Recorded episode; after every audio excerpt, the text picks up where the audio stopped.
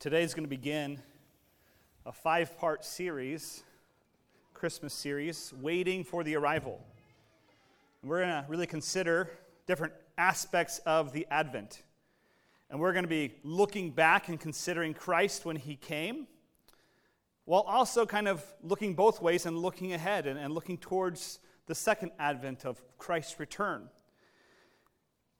But before we get really too far into the series, I want us to really slow down. I want us to think and contemplate uh, the, the setting of the, the nativity scene.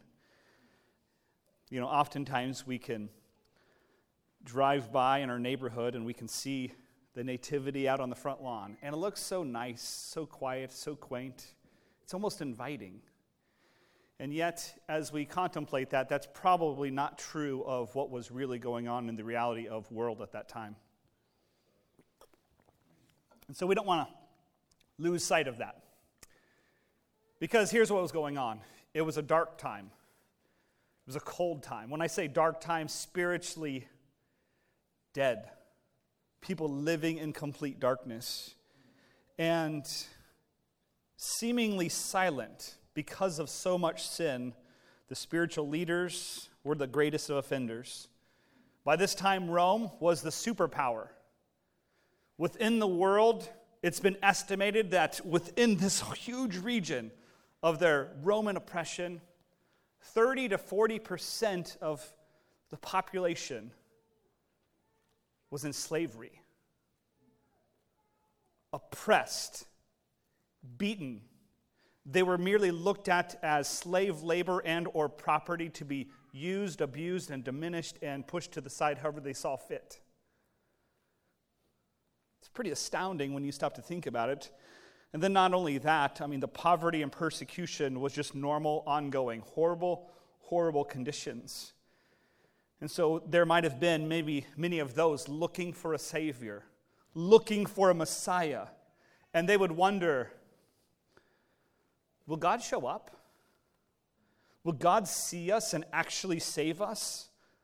Or will God remain silent? Or will he speak? You know, from one time or another, no doubt in our lives, we might even wrestle with those same questions of doubt and discouragement when things aren't going according to our plans, or we look around the world and we just get bombarded with all of these negative things. And so, as we wrestle with those things, I want us to be in tune to God, His Word, His Spirit today, even in days of difficulty ahead. And so, I think the Lord has a lot to say to us today. And so, I want us to be mindful of God's timing is not our timing. We're going to see that throughout all of the Bible. And hopefully, though, as a result of this, we're going to walk away with a greater conviction of God's plan and His purposes, knowing that God's plans and God's purposes are often way bigger than ours, and we have little to no understanding fully of what God is up to on the front lines and behind the scenes. And so here's our sermon title for today The Proclamation Fulfilled.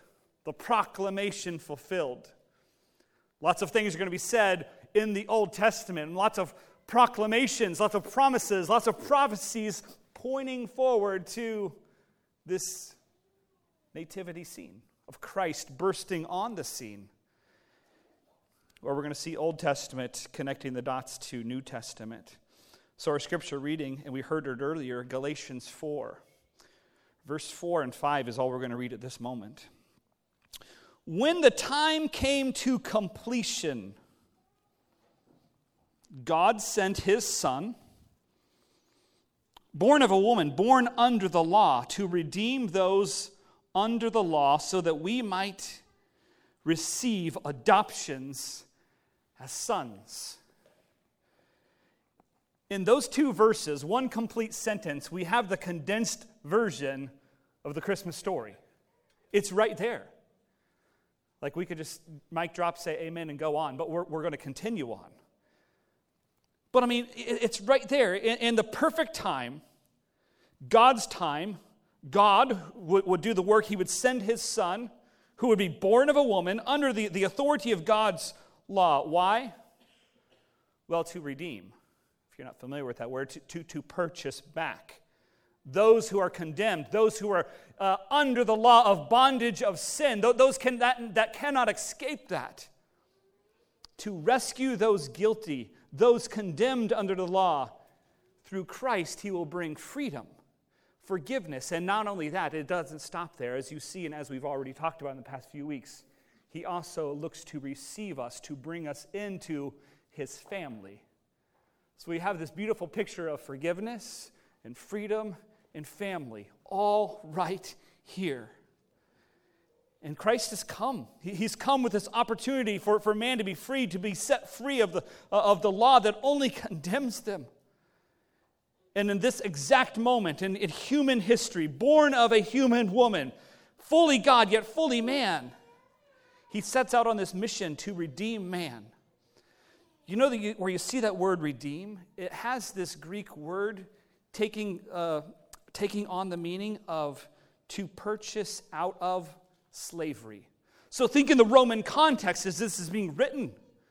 They're going to be putting this together that, oh, while they may not be free of all their problems and trials and troubles in life, there is this greater life and there is this greater freedom that they can experience through Christ, through Him bursting on the scene.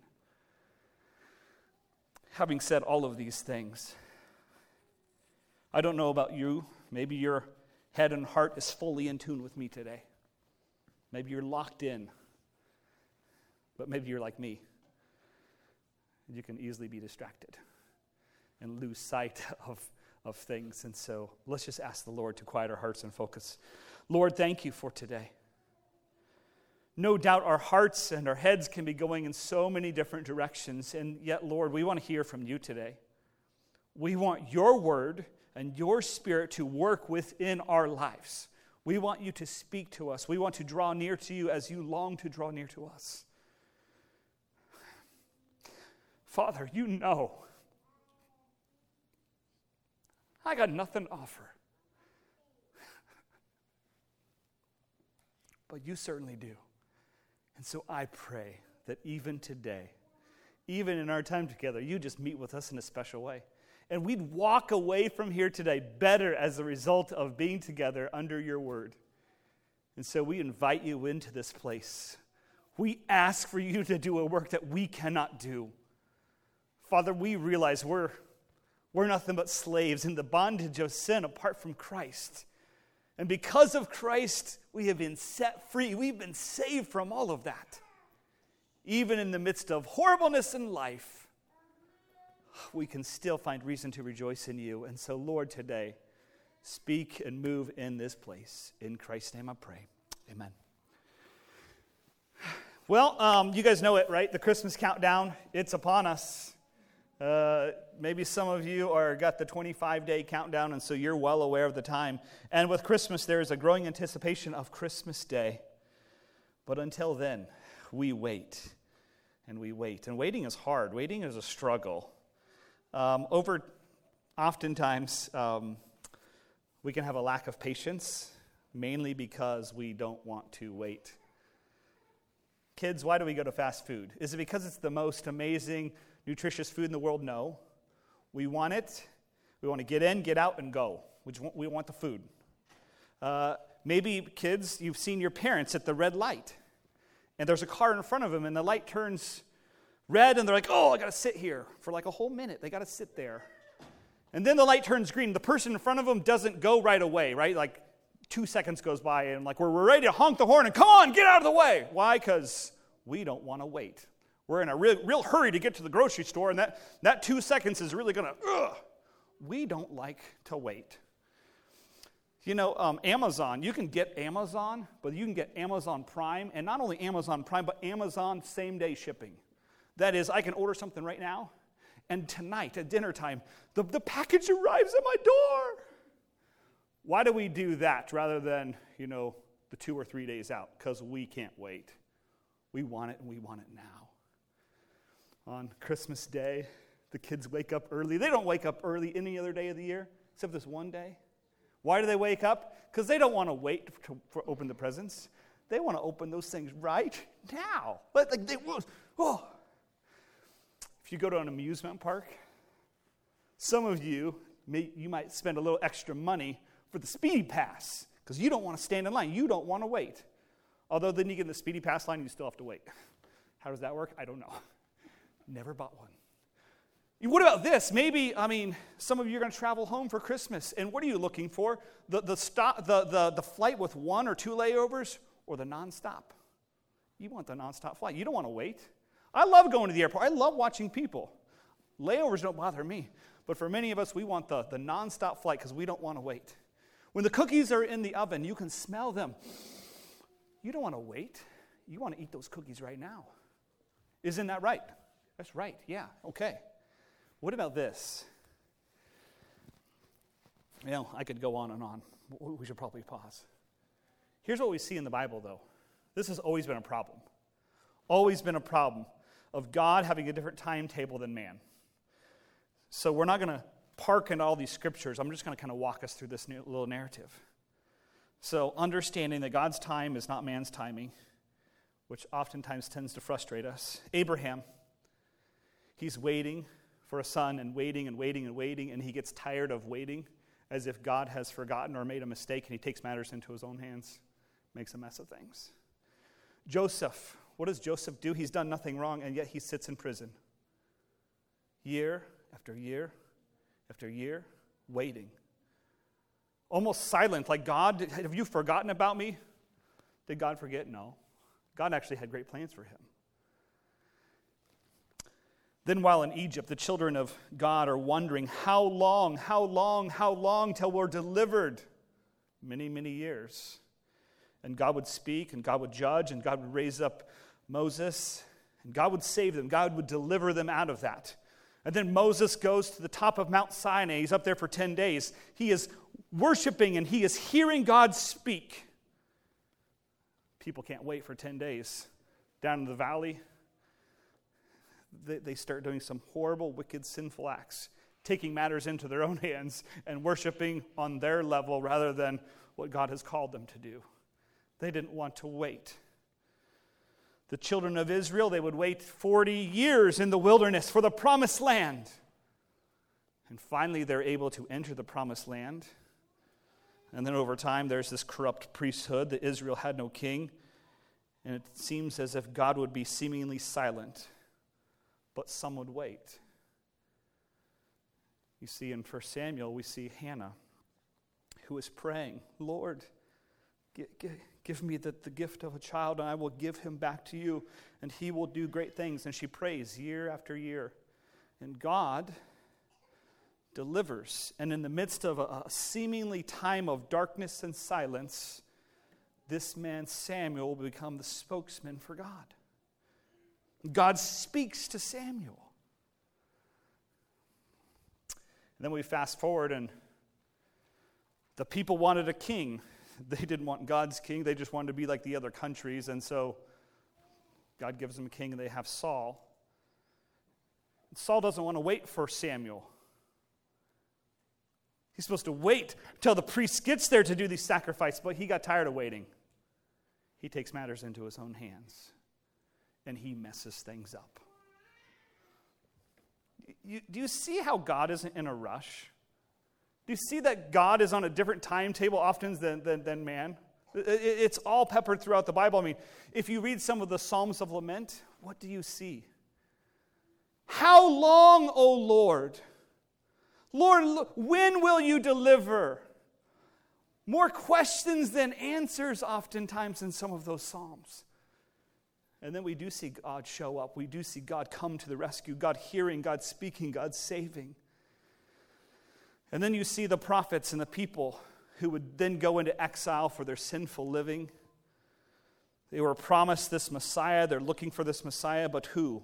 But when? But where? Silence. Silence can be deafening, right? I mean, if I just went silent right here for like two minutes, you'd be like, awkward. What's going on here? Can, can we stop this? Um, we, we don't like that. And what we see at the end of Malachi, the last book in the Old Testament, before turning the page to the New Testament, the book of Matthew, which is where we're going to be next week, what do we see? You see a whole lot of nothing. Because what there is is 400 years of silence. Did, did God just get tired? Oh, you know what? I'm just going to take a 400 year break and then I'll get back to you. Did God somehow not, not know what, what to do next and he's for the next 400 years he's trying to draw up some sort of blueprint to, to bring about this Messiah? No. No, no, no. What takes place is going to be exactly on time, according to God's time, according to God's plan, executed in God's way. This is what's going to happen. And, and, in some ways, from Malachi to Matthew, a lot has changed and not so much has changed. What do I mean by that? Well, the empire of Assyria, Babylon, the Persians, the Greeks, they have all come and gone. But now there's the new superpower of Rome, who we've already talked about. And Israel is occupied and oppressed, and they feel it on every corner of their life, every area of their life. Here's what they know they don't have a king, there's no one righteous ruling over them. They have the corruption of Rome and the corruption of their religious leaders. And there could be those people that genuinely want to love and live for the Lord and follow the Lord and say, Lord, why? How long? What's going on? Silence. It could be very frustrating, I would think. Have you ever been there? I mean, have you, not necessarily there, but like, I mean, where you're wondering, Lord, do you even see me? Do you know? Because it seems like crickets. Are you even working? Because I don't really see you working if we were to say, hey, raise your hands if that's you, like we'd probably all put up our hands. But I want to assure you today that when we don't think God is working, God is working. Is God indifferent towards their suffering? Was God unaware of the surrounding circumstances? Was, was God just trying to figure it out? No. God was allowing these things to carry out on earth according to his eternal timetable. He is not fazed by these things, he remains faithful, even in seasons to be seemingly silent. He is faithful. How do you say that? Well, is the sun still rising and setting? It sure is. Is he still sending forth the rain? He sure is. Is he still allowing man in his grace and new morning mercies to live and breathe and dwell in his creation every day? He sure was. And so, while it's easy to oftentimes figure out and point to all the negatives and become just cantankerous in life, we, we ought to realize, oh, Lord, you've been so good, and help me to be content in life. Lord, Lord, help me. Because God is not in a hurry, God is not in a rush, and God is not panicking. God would actually send a Messiah, a Savior, but when, where, how? Well, God is working all those things out in His place, in His plan, in His perfect time. Our big idea for today is this In seasons of silence, God still speaks and saves. In seasons of silence, God still speaks and saves. Even when we don't see Him working, He is working. In His great sovereignty, He sees behind the scenes. And He brings about all of these things as He sees fit. I was talking to someone earlier this week about God being incomprehensible. We cannot fully fathom or understand all of the finite workings of God. Because if I could, that God is not very impressive. The fact is, he, the, the breadth and depth of God is so much greater than me, so much greater than you. And who am I to, to question God and, and, and tell him what to do? He's the creator of all things, he's the sustainer of all things. And when we have that perspective and we step back, it makes us to, to be a little bit more. In awe of God. You see, from the beginning pages to the closing pages of the Bible, here's what we see God speaking. Genesis 1, right? In the beginning, God. And then what, what's it say? He said, Let there be light. He spoke it into existence. And then he brings about his special creation and speaks and breathes life and brings that into existence. That's the God that we're talking about, the God who speaks life and light. That's the God that's going to burst on the scene in Matthew chapter 1. What do we see a little further down in Genesis chapter 3? Adam and Eve walking, not walking alone, but God's speaking to them and they are interacting with God. What a concept until sin radically changes those things. But God still speaks. The question is are you listening? Are you looking to hear from Him? You know, sometimes people might say something like this Well, God told me, or I just feel God calling me to do fill in the blank, whatever that is. Are they literally talking about, are they hearing a verbal audio voice from God? Did God text them or call them on the phone? That's not what they're talking about. We understand that as they're, they're seeking out the Lord, uh, as they're in tune to the Spirit of the Lord, that God is stirring within them and God is moving within them. And the Lord is teaching them and they're growing and, and they're hearing from God. Not in the sense of Old Testament, because that's not exactly how He works anymore. So here's what we're going to do. As we consider this, we're going to do like a 50,000 foot flyby overview of Old Testament prophecies that were going to be fulfilled in New Testament. But there's no way we could go over all of them. We just, no way. So here's what we're going to do because the next few weeks we're going to be looking in the book of Matthew. So we're only going to be considering briefly Old Testament prophecies that would be fulfilled in the Gospel of Matthew. Not even all the, all the other gospels. So we're just real quickly. This is going to be small. I'll send this out in our worship review. But here's what we see this promise of born of a woman, Genesis chapter 3, Matthew chapter 1, fulfilled. Uh, born of this family line of Seth, eventually to Abraham, Genesis chapter 12. Matthew chapter 1, he connects the dots, it's fulfilled. The royalty line of David, king, royalty, 2 Samuel fulfilled in Matthew chapter 1. This preceded forerunner, we, we know him as the voice crying in the wilderness, Isaiah 40, Malachi 3, fulfilled in Matthew chapter 3. Born of a virgin, super uh, miracle, this, this miraculous birth, Isaiah chapter 7, announced, fulfilled announced, fulfilled, time and time again. Born in Bethlehem, Matthew, or Micah chapter 5, Matthew chapter 2. Old Testament, hundreds of years prior, fulfilled. God's timetable is not a little different than ours. This angelic announcement announced by angels, Numbers 24, Matthew chapter 2.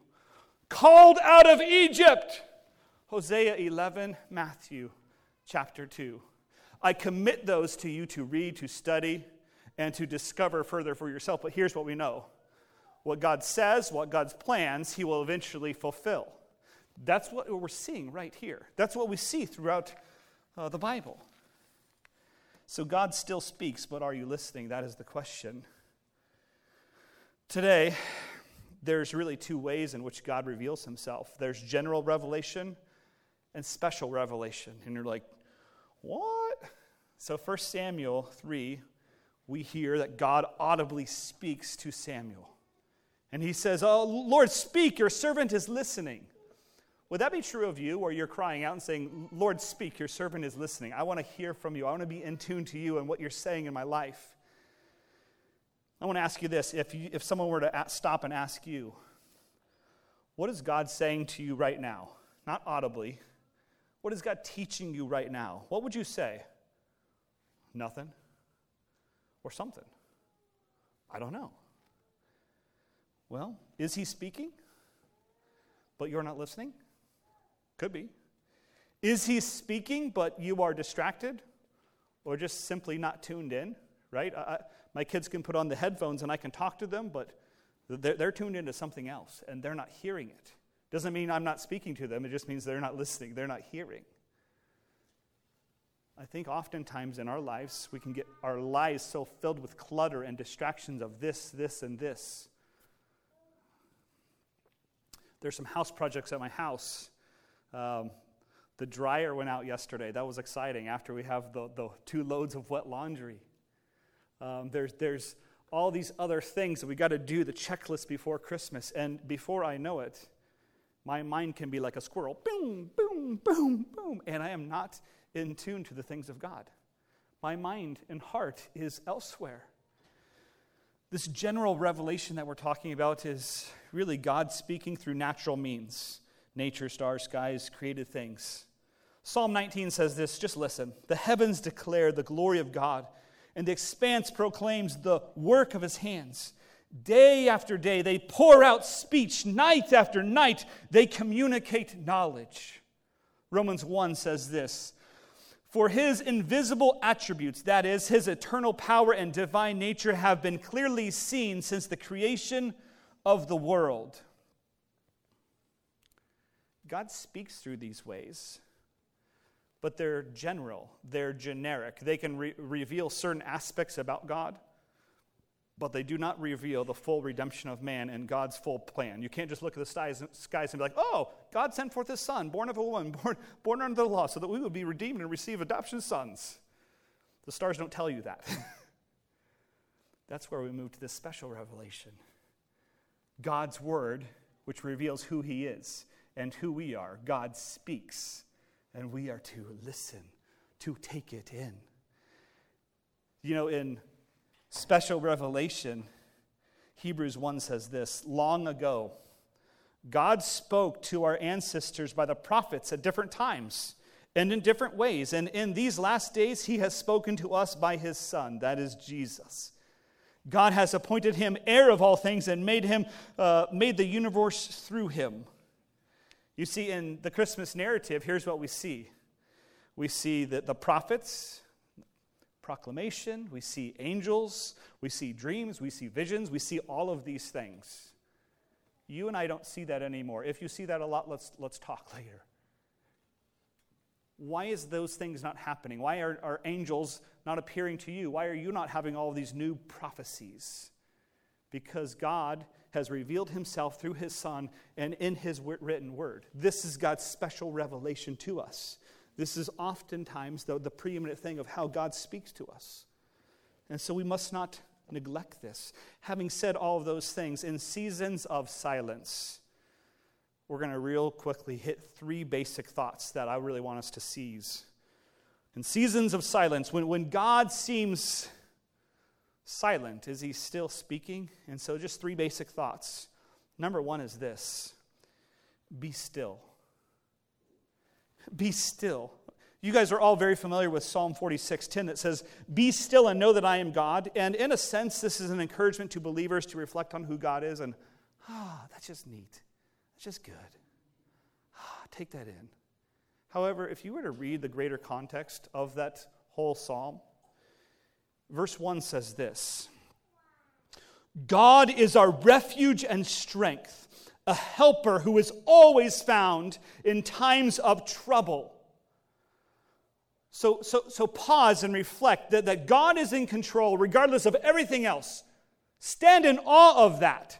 So it's not just a resting, but it's a, it's, it's a really acknowledging God even in the midst of problems, even in the midst of spiritual warfare within your life acknowledge God, be still and recognize Him, stand in awe of Him. It's this snap out of it, stop living in fear, and start acknowledging Him who is over all. So while verse 10 is amazing, let's keep it in the context of verse 1. But you know, when we say be still, there is this, this thought of, huh. And I think there's a place for that. And the Psalms speak of this. Psalm 119, verse 15 says this I will meditate on your precepts and think about your ways. When you think of meditation, when you think of really just slowing down to think, how are you doing in that? Because I don't know about you, but my alarm can go off and I pop out of bed, sometimes fast, sometimes slow. But I pop out of bed and then I just start going. And I keep going and I keep going. And I don't know if you have one of these things. It's called a cell phone. And it starts ringing and buzzing and beeping and texting and all of these things. And I find it hard to meditate. I find it hard to stop, pause, think, be still.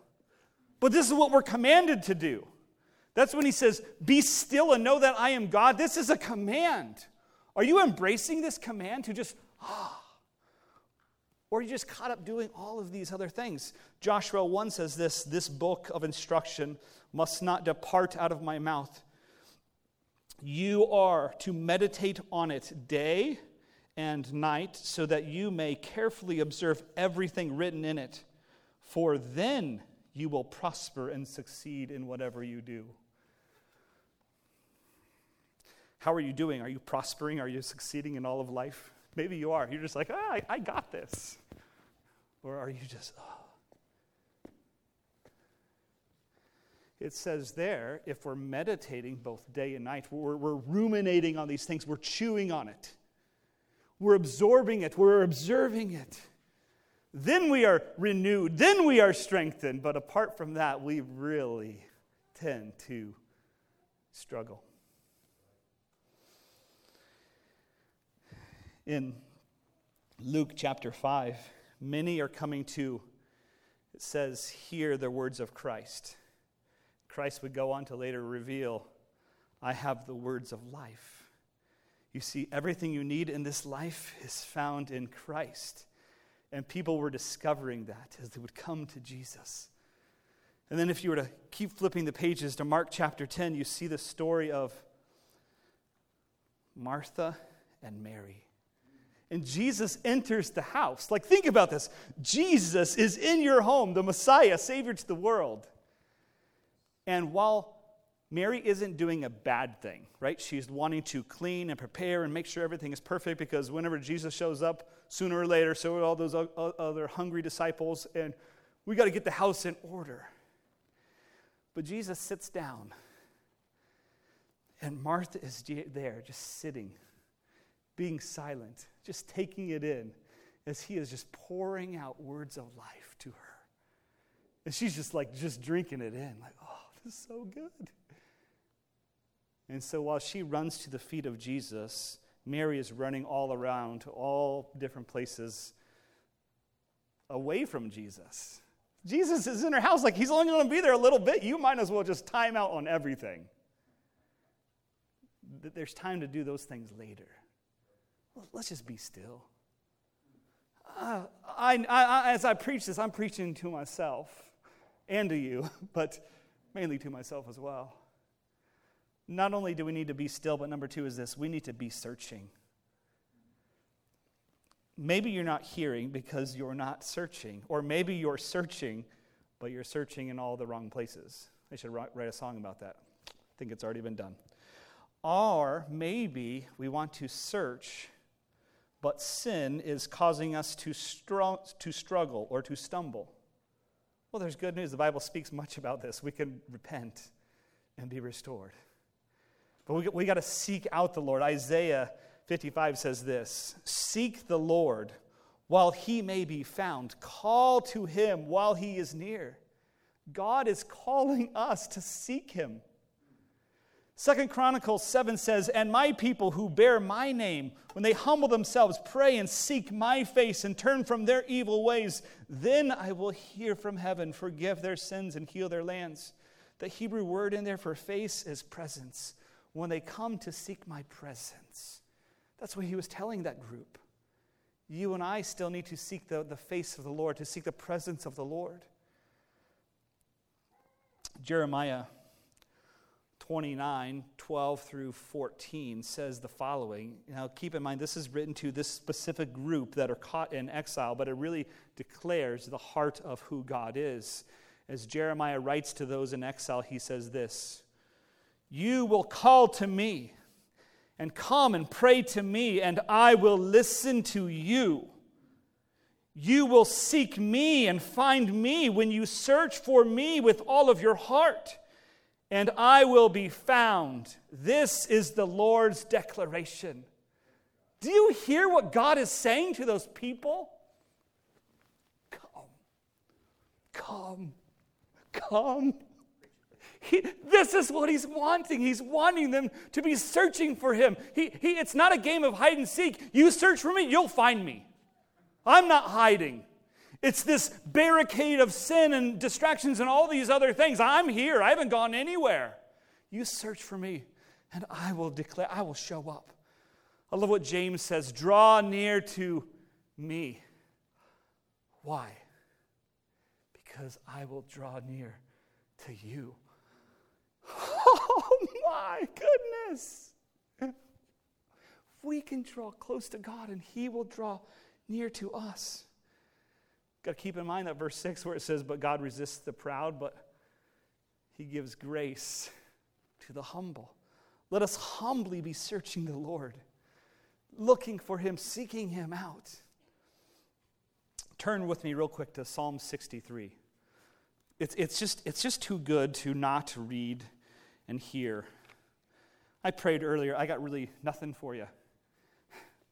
But God's word certainly does. Listen to this. In Psalm 63, I'm just going to read a few verses. It says this God, you are my God. I eagerly seek you. I thirst for you. My body faints for you in the land that is dry, desolate, and without water. So I gaze on you in the sanctuary to see your strength and your glory.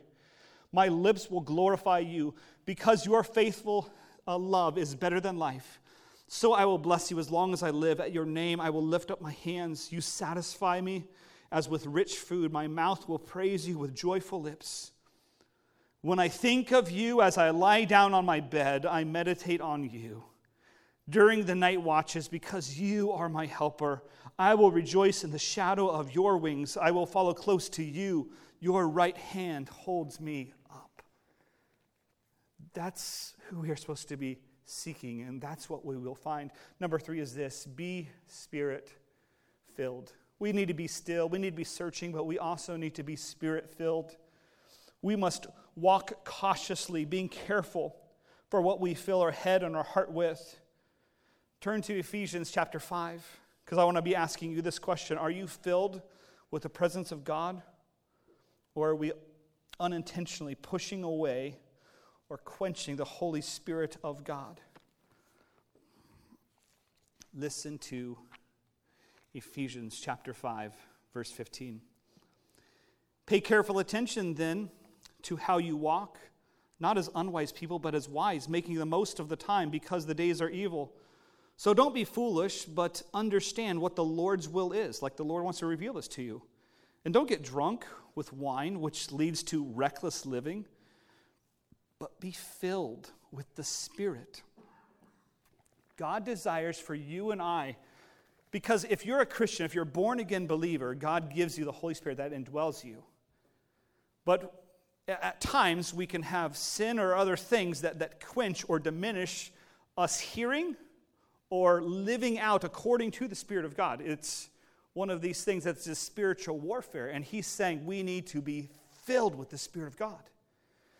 In Acts chapter 6, where they install the first deacon, when they install the first deacons there, here's what we see that men, they are looking for men of good report, full of the Spirit and of wisdom. In Acts chapter 13, they've faced a little persecution, Paul and Barnabas there, um, and they've been kicked out of Antioch. But here's what we read in verse 51 Paul and Barnabas shook the dust off their feet against them and went to Iconium. And the disciples were filled with joy and the Holy Spirit. You see, as they were committed to living out the word and living in the Spirit, the Holy Spirit was indwelling them. They were full of it. They're just, they're just walking and talking, filled with the Spirit of God. And what accompanies it? Joy. So here's what I'm going to pull from this. If we are lacking joy, because joy is a fruit of the Spirit, it's probably an indicator that we're not full of the Spirit if we lack joy because they go hand in hand. When you're full of the Spirit, one of the things, even though you can have problems, you can still have joy in the midst of that. So you and I, if we're just really, really, really, really, really lacking joy, we ought to run to the Lord and say, Lord, give me an extra dose, give me an extra filling of your Spirit. Help me to walk in your Spirit so that I may experience true joy, a joy that the world cannot offer. Last passage, and then we're going to say amen. 1 Peter chapter 1. 1 Peter chapter 1. I'm going to read verses 3 through 12. You can just listen along if you'd like. Blessed be the God and Father of our Lord Jesus Christ.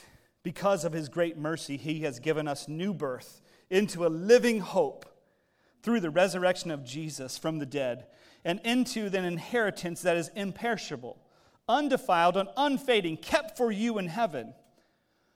You are being guarded by God's power through faith for a salvation that is ready to be revealed in the last times.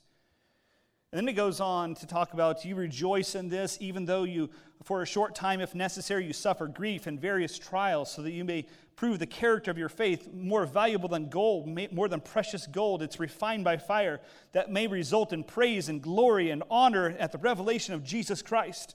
Though you have not seen him, you love him. Though uh, not seeing him now, you believe in him and rejoice with inexpressible and glorious what? Joy because you are receiving the goal of your faith, the salvation of your souls. So when it seems like silence in the midst of suffering, he says, God is working. Know this. But it, it gets better. Listen to these final verses. Concerning your salvation, that is the, the gospel message you received, the prophets, even Old Testament, who prophesied about the grace that would come to you, that they knew of this coming Messiah, they knew of this, this coming Savior. It says they searched and carefully investigated. They were trying to figure it out. That this life and death and resurrection, ascension of Christ, they didn't know all of these things. They just knew, like, when, where, how. They inquired, this is verse 11, into what time or what circumstances the Spirit of Christ within them uh, was indicating when he testified in advance to the suffering of Christ and the glories that would follow. It says, It was revealed, God made this known to them that they were not serving themselves, but for you. That is, they were servants of God. They, they didn't fully know, they didn't fully understand. But listen to this these things have now been announced. They've come to fruition. That the prophecies have been fulfilled. To you, through those who have preached the gospel to you by the Holy Spirit sent from heaven, angels long to catch a glimpse of these things. So, from heaven, the angels were waiting and looking down and appearing and seeing all of these things according to God's timetable. My friends, what a privilege it is to know the proclamations of the gospel are fulfilled, and we get to see a, a glimpse of it in this Christmas narrative. It's an amazing story of a living hope that the angels even look to stand in awe of this because of the perfect timing that God would send his son to redeem us, to receive us into his family as adopted sons and daughters. Why? So that we could have a seat at the table.